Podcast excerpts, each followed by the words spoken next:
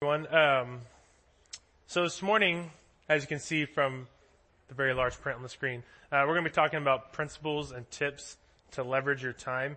And I'm excited to talk about this topic with you guys. Um, for the better part of my adult life, this topic has just been, I don't know, of fascination for me. Maybe partly because I'm not good at handling my time naturally, and with the desire to like be competent in areas I'm not, like it's driven me to enjoy and want to study this area.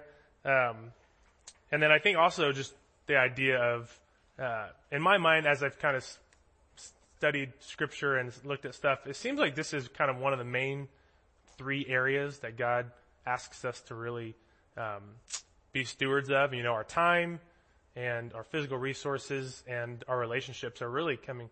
When you think about it, that, pretty much sums up your life, right? I mean, so if you can learn to leverage and handle those well, uh, you're going to be doing pretty pretty well. And so, um, I'd imagine uh, since there's three breakout sessions this morning, if this is one that you're wanting to be in, uh, probably like a lot of people, there's some areas of I'm going to move out of the way of the light just a little bit. There's some areas of uh, tension maybe in your life that are kind of putting some pressure on there where you're thinking, I need to learn how to better um, leverage my time to to relieve some of that. Uh, so what I'm kind of hoping this morning will look like, it's going to be a little bit different than a normal, you know, Sunday morning uh, message and stuff. I, I want to. Uh, there's not going to be really any PowerPoint slides other than that one back there, in case you forgot which one you're in. Uh, but it's going to be uh, the handout is a lot more thorough than your typical Sunday message too. And um, the reason for that being, I'm going to be going over several principles, just kind of laying the backdrop on time. I mean, there's a lot more to it than this, but I just want to give you a few, and then uh, go through a bunch of different tips on how to better leverage and maximize your time. And what I'm kind of hoping this will do is this will serve sort of as a resource for you that you can then, you know, add to and uh, reference back to at different points in your life um, as you go on.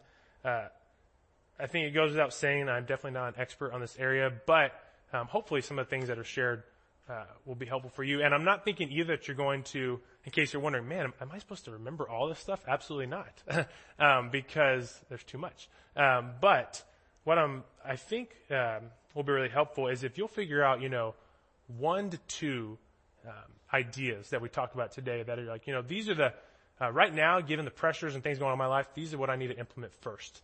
And then, since you have sort of the uh, both the handout and whatever notes you take, uh, you can go back later. And once that thing's kind of a little more established in your life, then you can go back and okay, what are some other uh, keys here that I need to get implemented? Because I really do think all these things eventually need to be implemented in your life, but uh, there's no way that you're going to be able to do them all simultaneously. I'm not even doing them all simultaneously right now. I'm still working at it. So, um, so let's jump in. I'll, I'll jump in with here with the with the first principle. The first one is the the easiest, uh, probably the most obvious. You know, our time is limited, and we can't buy any more of it. You know, there's a lot of things that you can waste and buy more of. Time's just not one of them. Uh, James 4:14 says, "What is your life? You're a mist that appears for a little while and then vanishes." you know, um, the older you are, the more that verse seems really, really true. Um, I read that verse when I was younger, and each time I reread it, I'm like, dang, that verse is so true. Um, you know, for some of you, you know, it's like all of a sudden a quarter of your life's gone, then half your life's gone or more, and you realize, wow, my life really isn't as long as I thought it was. Um, if you've ever been, you know, outside in the mountains or just here in the wintertime on a cold day and breathed out you know, some air, um, and you saw your breath, you know, the moment you see it to the moment that it is gone, which isn't very long. That's about what James is saying, about how long your life is in, in the scope of eternity. It's not very long. So, therefore, you know, that's a sobering thought to think about. We need to think about how we're using our time. Um, then the second principle is this, you know, making decisions in light of the brevity of our life will allow us to make better decisions.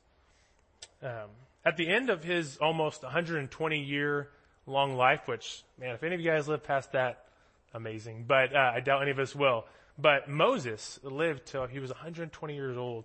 And uh, he's the man who probably wrote the first five books of the Old Testament and who led the people of Israel out of Egypt and to the edge of the promised land. He didn't get to go in. That's a separate story, but he led them to the edge. And, uh, and at the end of his life, or towards the end of his life, he wrote Psalm 90. And, uh, and in this psalm, w- one of the ideas he talks about is he compares um, how short our lives are compared to God, who has existed forever and will exist forever. And, uh, and then he writes in Psalm 90, 12, he says, and teach us, speaking to God, teach us to number our days aright, that we may gain a heart of wisdom. And basically what he's saying here, he's saying, God, would you help us not to live as if we're going to have forever on this earth? You know, but instead, would you help us to live with the end in mind and with eternity in mind so that we really make wise choices to leverage the, the small amount of time we actually do have. And then the third principle is this. Uh, we all have time needed to do what God wants us to do. I don't know if you've ever thought about that or not. Uh, Ephesians 2, 8 through 10 says, For it is by grace you have been saved through faith. And this is not from yourselves, it is a gift of God, not by works, so that no one can boast. For we are God's workmanship, created in Christ Jesus to do good works, which God prepared in advance for us to do. So notice a couple things there. One, God, uh, He's the one that created us. He's also the one who created time. Um, and He created how much time we're going to have here on this earth. And it says that He prepared in advance for us uh, good works to do. So if you think, if you've ever had the thought, you know, I don't have the time to accomplish all that God has for me, um, which I've thought that a lot before. That's actually not an accurate thought. And, and if you've ever thought that, there's probably uh, one of three things, or maybe multiple of three things going on in your life. The first is uh, you might be doing too much. You might be doing too much. Um, it's easy to become compulsive and to fill our schedules with a ton of stuff, either because we want to impress other people or we want to impress, we think God's impressed by that, um, but we just fill our lives with way too much stuff. Um, but it's important to remember that, you know, who we're becoming is a lot more important than what we're doing because who you're becoming will actually inform what you're doing in the first place. And so sometimes doing too much may be one of the reasons. A second reason might be uh, you're doing the wrong things. Uh, now, I didn't say bad things, but I said wrong things. Um, I think as many of you might have could already uh, you know attest to this, and, and some of you will will notice more as you grow. As uh, you know, as you begin to walk more and more with God, it's not so much the good versus bad that's our hang up. I mean that that becomes becomes fairly um, obvious what's right and what's wrong. It's really the decision between choosing what's good and what's best that really um, is going to inform how well we use our time. And then the third reason uh, could be possibly you're doing things in the wrong way or the wrong order.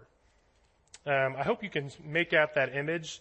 I uh, flipped a coin, decided will I print these in color or not, and I decided not to. um, but uh, basically, what that image is, I used this image actually almost a year ago here at Cherson Valley um, of these two jars. But if you haven't seen this illustration before, there's two jars, and they're the same size, and they have the same amount of sand and the same amount of rocks in them.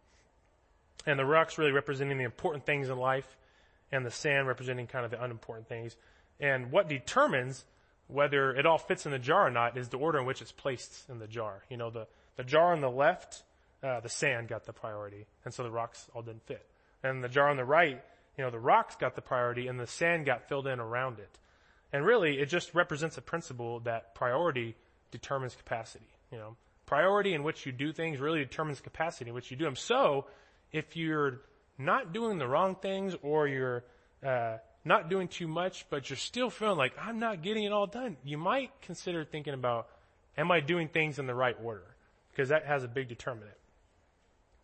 And the fourth principle and last principle before we jump into the tips is this. The evil state of our world demands that we live very carefully to live wisely.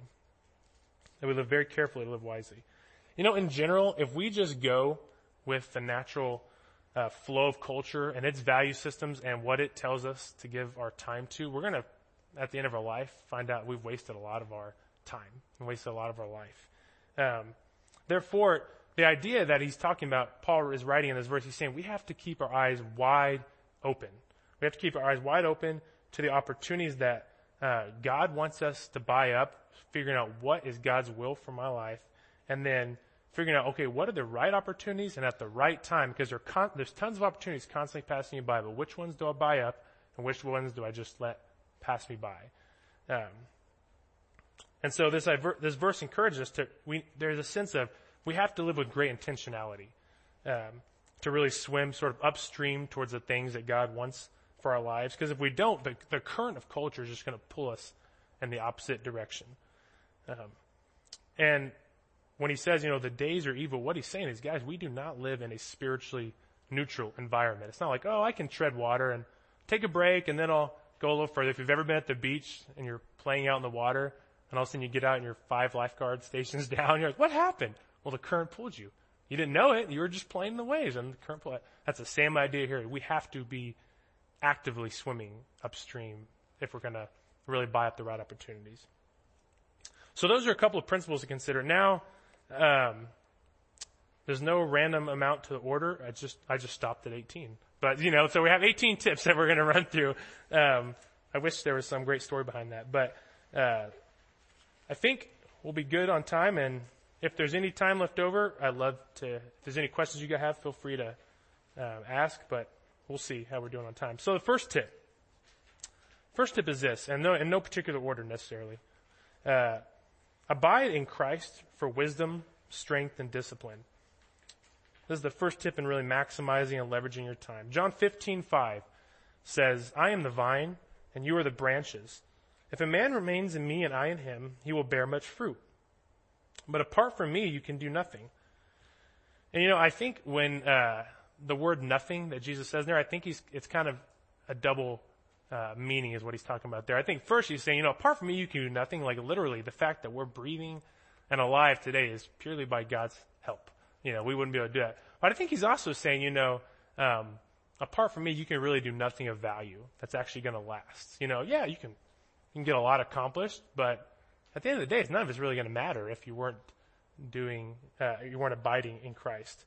Um, so we need to abide in Him for wisdom on what to focus on and on the strength and discipline to do it. And for those of you that are thinking, you know, this first tip, you think, ah, oh, the word discipline. I hate that word. I'm not disciplined. Uh, well, be encouraged. Discipline is not it's uh, something that's necessarily entirely innate. It's actually in large part a learned practice, which means each of you can learn how to be disciplined. Um, when you think about it, dis- now there are some people I get, you know, they're disciplined coming out of the womb, you know, in, in certain aspects. But in general, um, discipline, at least healthy discipline, is a learned trait because discipline is an outflow of a self-controlled life, which really is a fruit of the Spirit according to Galatians 5, 22 and 23. That's, that's not on your handout, but you can jot that down. Um, and so the fruit of spirit, when, when you read in Galatians, it's not something that we can just manufacture on our own. It's actually something that uh, God has to build into us as we abide in Him. So as we begin to learn um, God's ways through the Bible and begin to stay connected to His power by by obeying Him and praying for His help, um, you know, if you'll begin to abide in Christ like that, uh, wisdom and strength and discipline will just be a natural outflow of learning to abide in God. Um, practically speaking, one of the things I'd encourage you guys to do, if you if it's not a habit, is begin to build in the daily routine of getting time in God's Word and getting to pray over it and think about how you can begin to apply it to your life. Uh, for me, that has probably been the most important big rock habit um, of my life and still is to this day. Um, so I'd encourage you that that'd be a habit to consider. Uh, the second um, tip is plan your time with a schedule. Plan your time with a schedule. You know, a schedule is more about who you're becoming than just a laundry list of to-dos. Um, it's something, and, it, and one of the things we say a lot in, in, Christian Challenge in our ministry, and you guys have heard this too, is probably, you know, if, if something's not in your schedule, yeah, it won't be in your life. If something's not in your schedule, it won't be in your life. I mean, you can have dreams and aspirations, uh, but if it's not on your schedule, um, it's never going to become a reality until you figure out actually when am I actually going to do this in my 168 hour week. Um, you know, one of the things I wrote down here is everyone will end up somewhere, but you can actually end up somewhere on purpose with a schedule. And a good schedule, it, it's not, it doesn't have to be restrictive, but it, what it does is it allows you to keep in your life the things you want in your life and builds a wall uh, from the things that you don't want to invade your life. That's what a schedule is really, really helpful for. Um, and you and I, you know, are really actually too busy not to plan our time. Uh, many books on time management would say, and, and I can attest from this from my own life too, that the time you'll spend planning will be more than made up for in the execution uh, of throughout your week. So man, set aside time to, you know, at some point in your week, at some point in your day, to plan and make a schedule. Um, and we'll talk more about a schedule in a bit. But the the next tip I would say, the third is, uh, if you're not used to planning your time, this is if that's a new idea to you. Uh, one of the things I encourage you to do is start with tracking where your time's going. Um, possibly, maybe for about a two week segment, in, in, increments of about 30 minutes. Just figure out, just write down, you know, where, where did my time go? Um, just like making a budget, uh, you know, one of the things people say when you make a budget, I encourage you is like, well, track where your money's going, figure out uh, what you're spending your money. The same thing is true with your time. If you'll figure out where is my time actually going, uh, it'll actually really be helpful in beginning to build a framework for your schedule because you at least need to know where it's been going before you can determine where it's going to go. Um, and you might be surprised with some of the results. You could find that as you track your time, there's going to be lots of little increments of time, you know, possibly wasted in between bigger activities. You're like, wow, I could have bought that and that and that and that and that. Um, or it could be that you might find that your professed priorities on paper don't actually match up with where your time's actually going during your day. Um, so it could be a helpful, just enlightening exercise. Uh, the third, fourth thing I'd say is, you know, operate under priorities not pressure. This is, this is a really crucial one. Uh, we have to learn to begin to separate uh, the urgent from the important. Uh, and this really requires wisdom. If you take a look at that, the four quadrants right there, uh, this is from a book entitled Tyranny of the Urgent. I didn't come up with this. Uh, it's by Charles Hummel. And if you've never read this, I, I highly encourage you. It's a, it's a shorter booklet you can get on, you know, Amazon or something like that. There might even be like a free PDF online, but uh, very, very helpful book on handling your time. But basically there's four quadrants and really when you think about it, almost all of your life activities fit within one of these four quadrants. The first one there is, you know, activities that would be both urgent and important.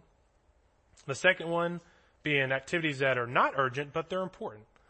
Um, and the third being activities that are urgent, but they're actually not important.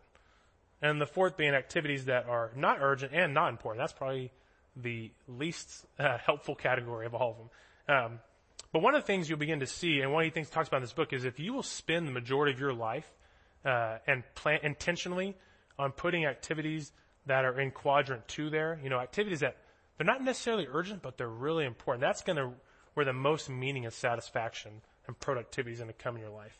Um, but unfortunately, what we tend to do is we tend to let a lot of the uh, urgent things, you know, crowd out the really important things.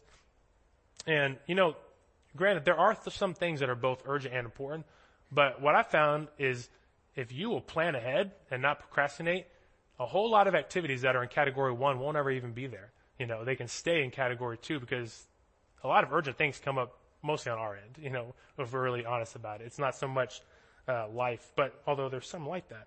Um, so one of the ways that you can really begin to uh, avoid the tyranny of the urgent um, and really live by priorities and not by pressure is by making regular oats.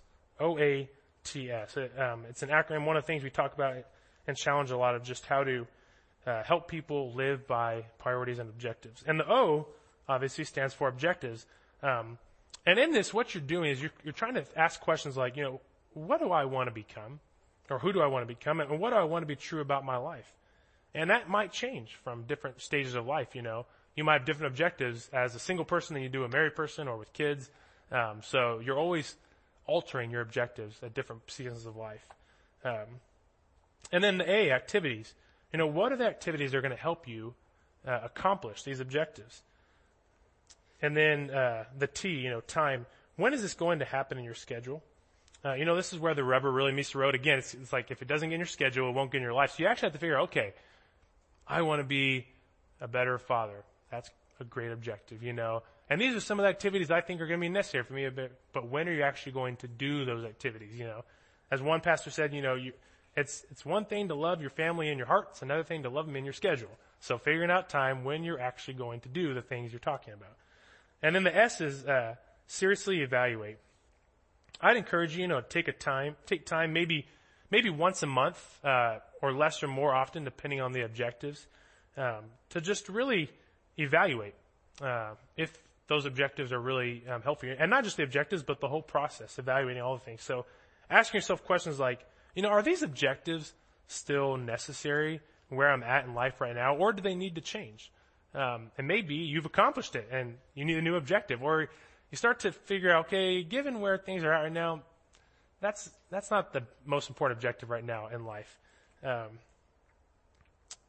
another question you might ask, you know, are, are the activities are the activities I'm doing helping me accomplish these objectives? And if not, why not? And then ask, you know, what do I need to start, stop, increase or decrease to help me keep moving towards my objectives? And I, I think as you'll begin to kind of not only write out, but really work, you know, this process of using, you know, the OATS acronym, I think you'll find, man, you actually, you can make decisions and life progress a whole lot more and get a lot more traction than if you're just kind of, you know, dinging around from one thing to the next based reactionary on how people want you to use your time. Um, and the fifth one is plug the leaks. Lower or eliminate time wasters. you know, we each have our own unique list of time wasters. I mean, some, for some of us, social media. For others, it's movies. For others, it's, you know, shopping or email or video games or whatever. Um, and none of those things are innately bad. Um, the problem is when these time wasters keep us from getting done what we really want to accomplish in life. Um, it's okay to have a little bit of these things in your life, but we need to be honest with ourselves about our own tendencies. And if, and if we're having trouble being honest with ourselves, you know, get someone that you know that will be honest with you about your tendencies that can kind of speak some truth into your life. Uh, 1 Corinthians 6.12 says, uh, I have the right to do anything, you say, but not everything is beneficial. I have the right to do anything, but I will not be mastered by anything. And the reality is, guys, we don't, we don't want to be mastered by anything other than Jesus if we're, if we're trying to follow Him. And so if, if there's ever something in your life that you've said or just thought, I can't live without that, you might be on a slippery slope to letting that be something that could be a master to you.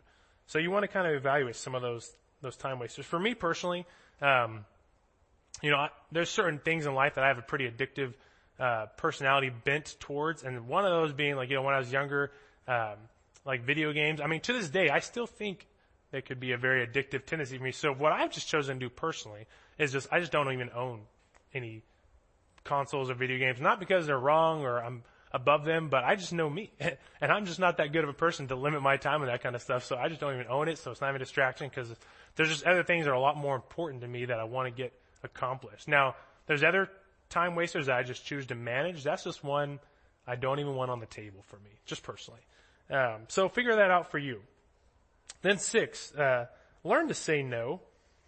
Just because someone wants you to do something doesn't mean you should. In order to stay on the path of your objectives, you need to be willing to say no to many things in order to say yes to the best things.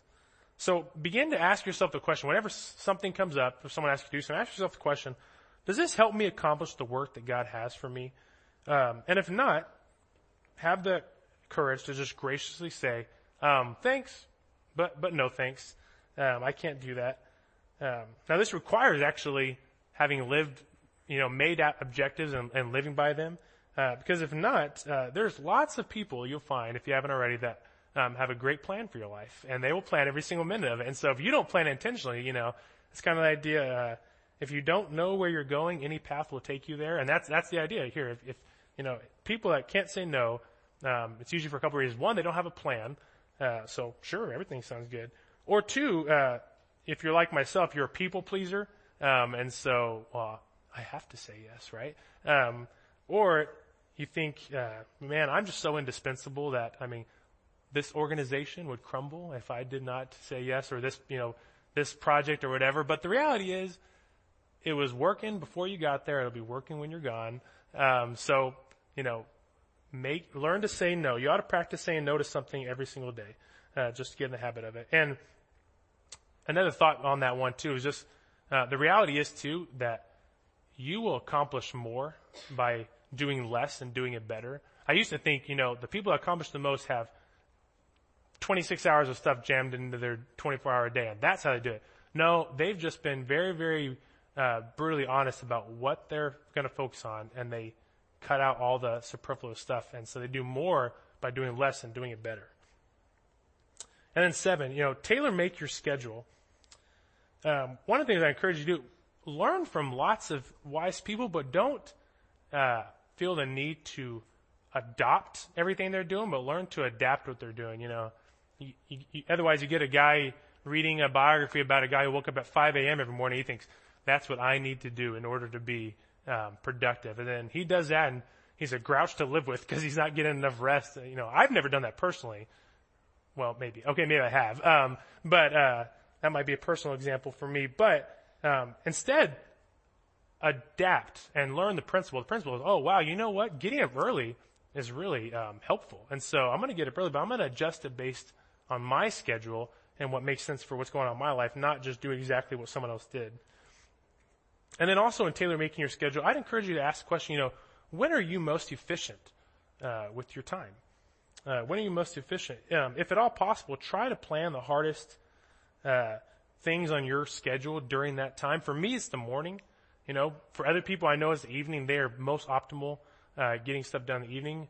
Uh, for some people, I think they still have never figured out uh, that maybe it's like a sliver of about 30 minutes right after lunch. I don't know, but they've never figured out an optimal time. So if that's the case, uh, that's a separate seminar. We'll talk about that some other time. But um, but I encourage you figure out an optimal time for you. And then also another thought on tailor making your schedule is uh, if you have many of you have jobs that require you to um, create and to maybe you're writing, maybe you're having uh, a lot of deep thinking, and you're, you're a speaker. You have to um, analyze, you know, large chunks of material.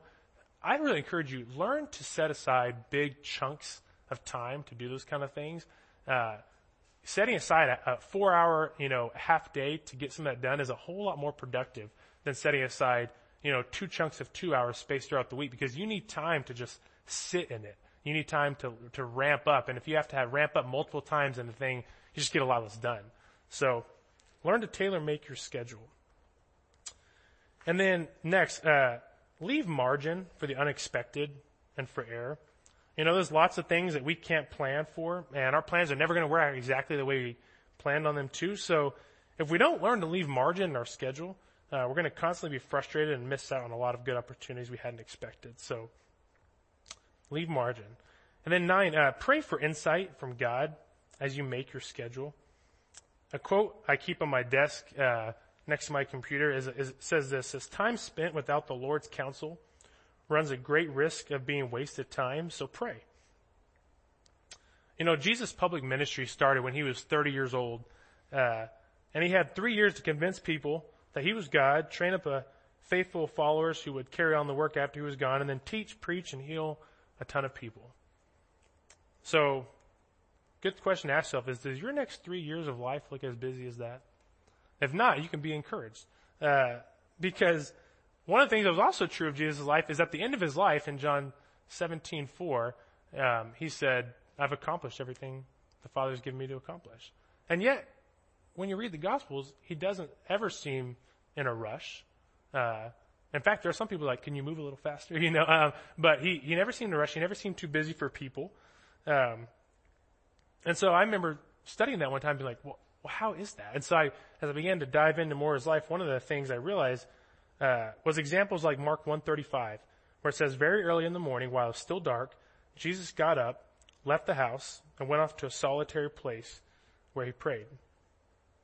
You know, the context of this verse is, you know, after a long day of ministry, uh, and a very successful day, you know, he went to bed and he got up really early and he went and spent some time to pray to really figure out, God, what do you want me to do next? And, uh, and this was really informative for him because, um, what you find is he said, all right, next thing we need to do, we need to go to this, this other town and begin to do some work there. And his disciples, and everyone else, like, no, you gotta stay longer here. No, that's, that would seem obvious, but that's not what God has for me here. I need to go to the next thing because he spent some time prayerfully getting, uh, input from the Father. And so my thought is, and I encourage you to think this, is if Jesus, the Son of God, needed to take daily time to pray and get input on how he should spend his time, maybe we're not above that either. You know, we ought to consider figuring out, God, how should I spend my time And not just assume we know what the next thing is to do. And then 10, you know, get wise counsel. Uh, Proverbs 15:22 says, "Plans fail for lack of counsel, but with many advisors they succeed." I wrote my notes said there are no shortcuts in life, but probably the closest thing to one is teachability. And really taking the initiative to learn from those who are further down the road than us in different areas. Uh, I remember when I first got out of uh, paying off debt, and I was kind of my next step was to begin, or a couple steps later, was to begin to figure out uh, how to begin to invest, you know, money into my uh, retirement account. And so I was like, you know what I'm gonna do? I'm gonna get a bunch of books on investing and uh, stocks and mutual funds, and I'm just gonna like learn all this stuff and become a master, and then I'll invest my money. And and not that reading's not a bad uh, idea, and you ought to read more. But one of the things my dad suggested very wisely as I ran this idea by me was, you know, you ought to read some, but you know, you could save yourself a ton of time if you just had a few conversations on the phone with different men who are that you know that are businessmen that very successfully and wisely invest their money. You know, you, some a few 15 minute conversations could probably save you hours in the library. And I was like, you know, that's really wise. And so I did that and it was really helpful and it saved me a ton of, ton of time. And so, so I'd encourage, you know, get wise counsel on things. Don't, you don't have to reinvent the wheel on everything. Uh, that'll save you a lot of time. And then 11, uh, make time for maintenance activities or they will become a liability. This is something I'm having to learn more and more for myself. Uh, for many of us, we see maintenance activities, or at least I do. I, I imagine some of you do too. We see them as uh, a waste of time, um, and because, and that's for good reason. Partly it's because they're um, they aren't really helping us make progress. In general, the goal of maintenance activities is not to allow us to make progress, but to keep us from moving backward on things. Um, so to use, you know, to use a sports analogy, uh, maintenance activities are really kind of our defense. Uh, they're not really our offense. Um, but as many of you know, as you watch sports teams, uh, a great offense cannot outperform a terrible defense. you know, uh, if your if your defense is terrible, uh, you can't score enough points to offset that. Um, so, for example, many of us, and this is something you know I'm learning myself personally too. For many of us, we're we're so busy being productive um, that we don't set aside maintenance time to like exercise on a regular basis, because after all, we are being productive. But let me ask you a question. Someone th- threw this out to me a long time ago. I thought it was worth considering. Um, what would hurt your life's productivity more? Carving out four hours out of your week schedule to exercise on a regular basis, or dying 10 years prematurely of a heart attack? You know, you don't have to be a math whiz to add up the math there. What you find pretty quickly is actually the 10 years that really is, puts a damper on your productivity over the course of your life than carving out a little bit of time each week to exercise, you know. So things like maintenance activities like rest and exercise, cleaning, laundry, you know, working on your car or catching up on conversations with your spouse or family, uh, these things are needed, uh, not so much because they're going to make us really productive, but they're going to keep us from moving backwards in things that we're really wanting to make progress in. Um, 12th, in addition to your schedule, keep a written to-do list. Uh, one an, another saying that you know my dad and other people have said over the years become a mantra is the dullest pencil is better than the sharpest mind. The dullest pencil is better than the sharpest mind. Or maybe now the slowest smartphone is better than the sharpest mind. I don't know.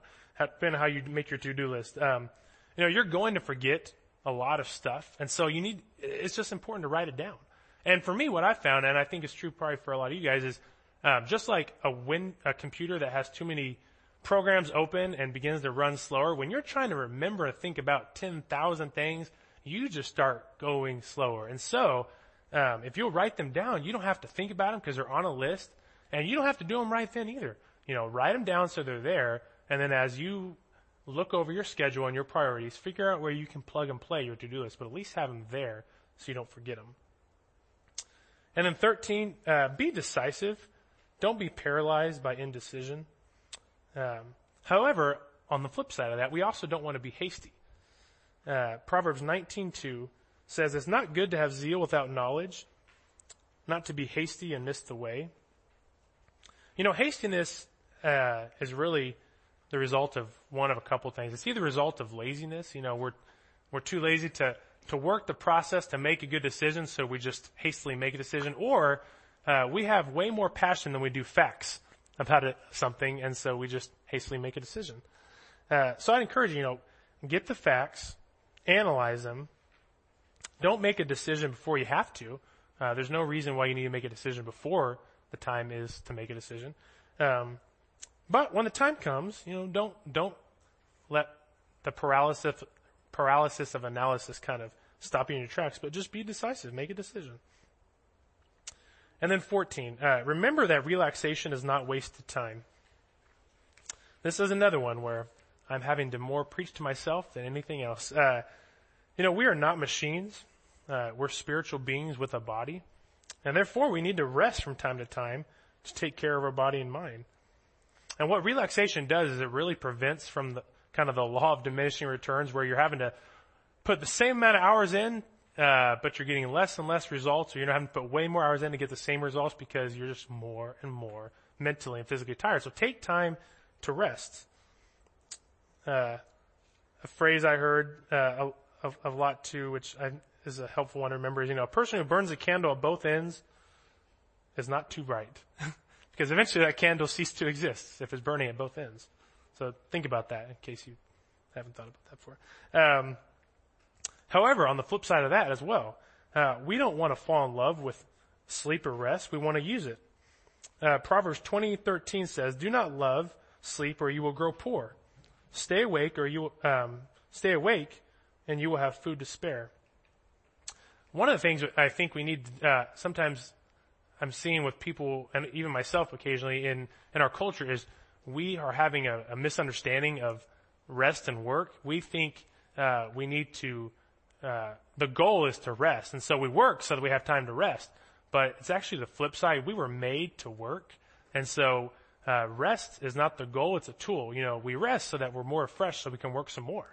But the goal is actually work. You know, it's not the weekend. You know, the weekend's great, and I love the weekend. And Sunday night is about the most depressing day of the week for me. You know, but uh, you know, learning to rest uh, for appropriately, but also seen as a tool and not the goal is, is really important. Um, and then last few here, uh, 15. Don't let worry rob you of your energy uh, or your time. Matthew 6:34 says, "Therefore do not worry about tomorrow, for tomorrow will worry about itself. Each day has enough trouble of its own."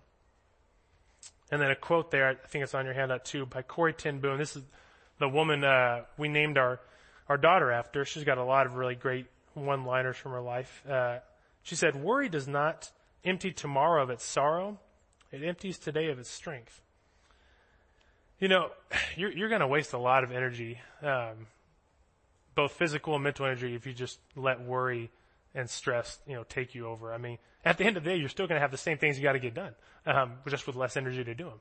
And so I'd really encourage you, you know, for me, one of the things I've tried to do is allow the trigger of worry, because I'm a natural worrier, allow the trigger of worry to um, spark you to pray and ask, you know, go back to the one we talked about earlier where we're asking God for help and we're asking Him for, for strength and things.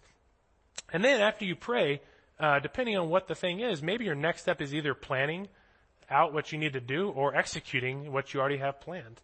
Uh, I don't know if you can relate to this, but for me, oftentimes knowing that I have work is not what makes me stressed. It's the ambiguity of knowing how I'm going to get it done or when I'm going to get it done that makes me stressed. You know, I don't mind a challenge in front of me, but if I have no game plan for when I'm going to do it or how I'm going to do it, that is what freaks me out and stresses me out. So, uh, sometimes just sitting down and planning and putting things in your schedule will alleviate a lot of stress.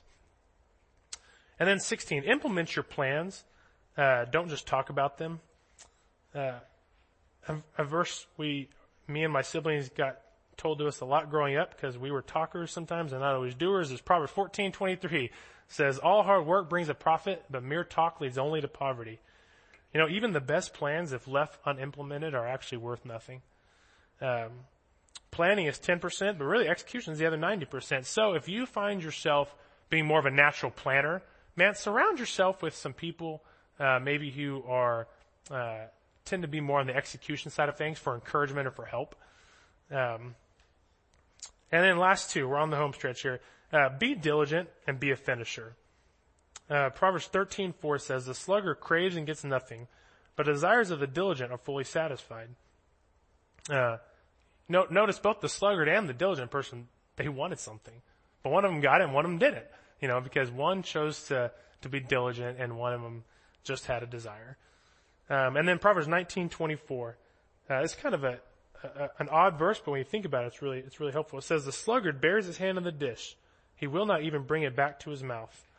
And the the idea is what I picture in, in, with this verse is you know, there's a guy, maybe he's got a big bowl of popcorn or something in front of him and he's just, he's so excited about it and he buries his hand deep in the dish. I mean, he is going to eat that popcorn. But then his hand gets to the really bottom. He's like, ah, it's a lot of work. Got to bring it all back to my mouth. and so it just gets cold and he doesn't eat it. You know, and, and the more, I was like, that's such a weird verse. Uh, but the more I thought about it, what I realized is, you know what? Um, he started off with real gusto, just like a lot of, you know, lazy people do. I mean, diligent people and lazy people, one thing they both may have in common is both tend to start pretty, uh, pretty passionately, pretty intensely. The difference is one finishes and one doesn't, you know. And so for you, if you're thinking, uh, you know what, I've got a lot of tasks at home or at work that are about two thirds or three fourths of the way accomplished and then I moved on, maybe that's something you need to consider is, is am I just starting things or am I finishing things? Um, and the last one I'd say is seek, uh, seek accountability and encouragement. Um, you know, we, we were not made to be lone rangers. Uh, we need uh, help and encouragement from other people. There's a couple verses there. I won't read those uh, for sake of time, but um, you know, we, we we were made to leverage the strengths and gifts of other people as well. And so, uh, don't try to do all this stuff on your own. If you do, you're going to find yourself pretty pretty discouraged over time.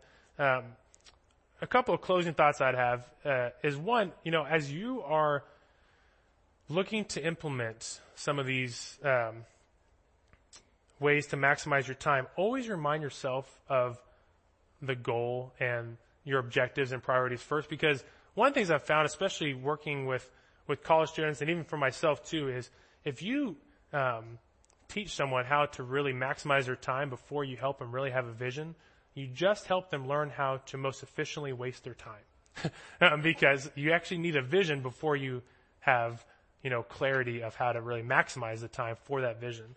Um, and then if you're going to err, you know, on things, you know, err on the side of relationships over tasks. Um, in fact, you know, loving people like Christ loved us uh, is actually should be the thrust behind all the activities we do in the first place. If you look at John 13, 34, and 35. And then the last thought I'd say is, uh, remember the difference between people and task in the sense of we want to be efficient with tasks. We want to be effective with people. You know, if you try to flip those, uh, life doesn't go very well. Many of you, if you've ever had someone try to be efficient with you, uh, it wasn't a very pleasant experience. So learn to be efficient with tasks and effective with people. And for me, what that's looked like is I have to be uh, very efficient privately if I'm going to be effective publicly with people. So, uh, you know, I don't give myself a whole lot of leeway in private endeavors, so I can give a whole lot more when I'm with people um, to really just be there fully presently and give the time needed for that. So, that was um, a whole laundry list of things, and it wasn't. Uh, um, and if you're thinking, I don't remember most of that, that's okay because you have the handout, and so hopefully you can look over that. Um, if you have questions more about that, um, feel free to ask me uh, at any time. And um, let me pray for us, and then we are done, guys. Um, Father, thank you that you not only offer um, a vision for how to really uh, have a meaningful and enjoyable and fun life, but you also um, give us really helpful tips uh, all throughout your scriptures in how to really maximize and leverage our time. So would you really help us to steward our time well, uh, not only for our lives, but the lives of others, but in a way that really just just honors you and uh, is the most impactful. And praise in Jesus' name. Amen.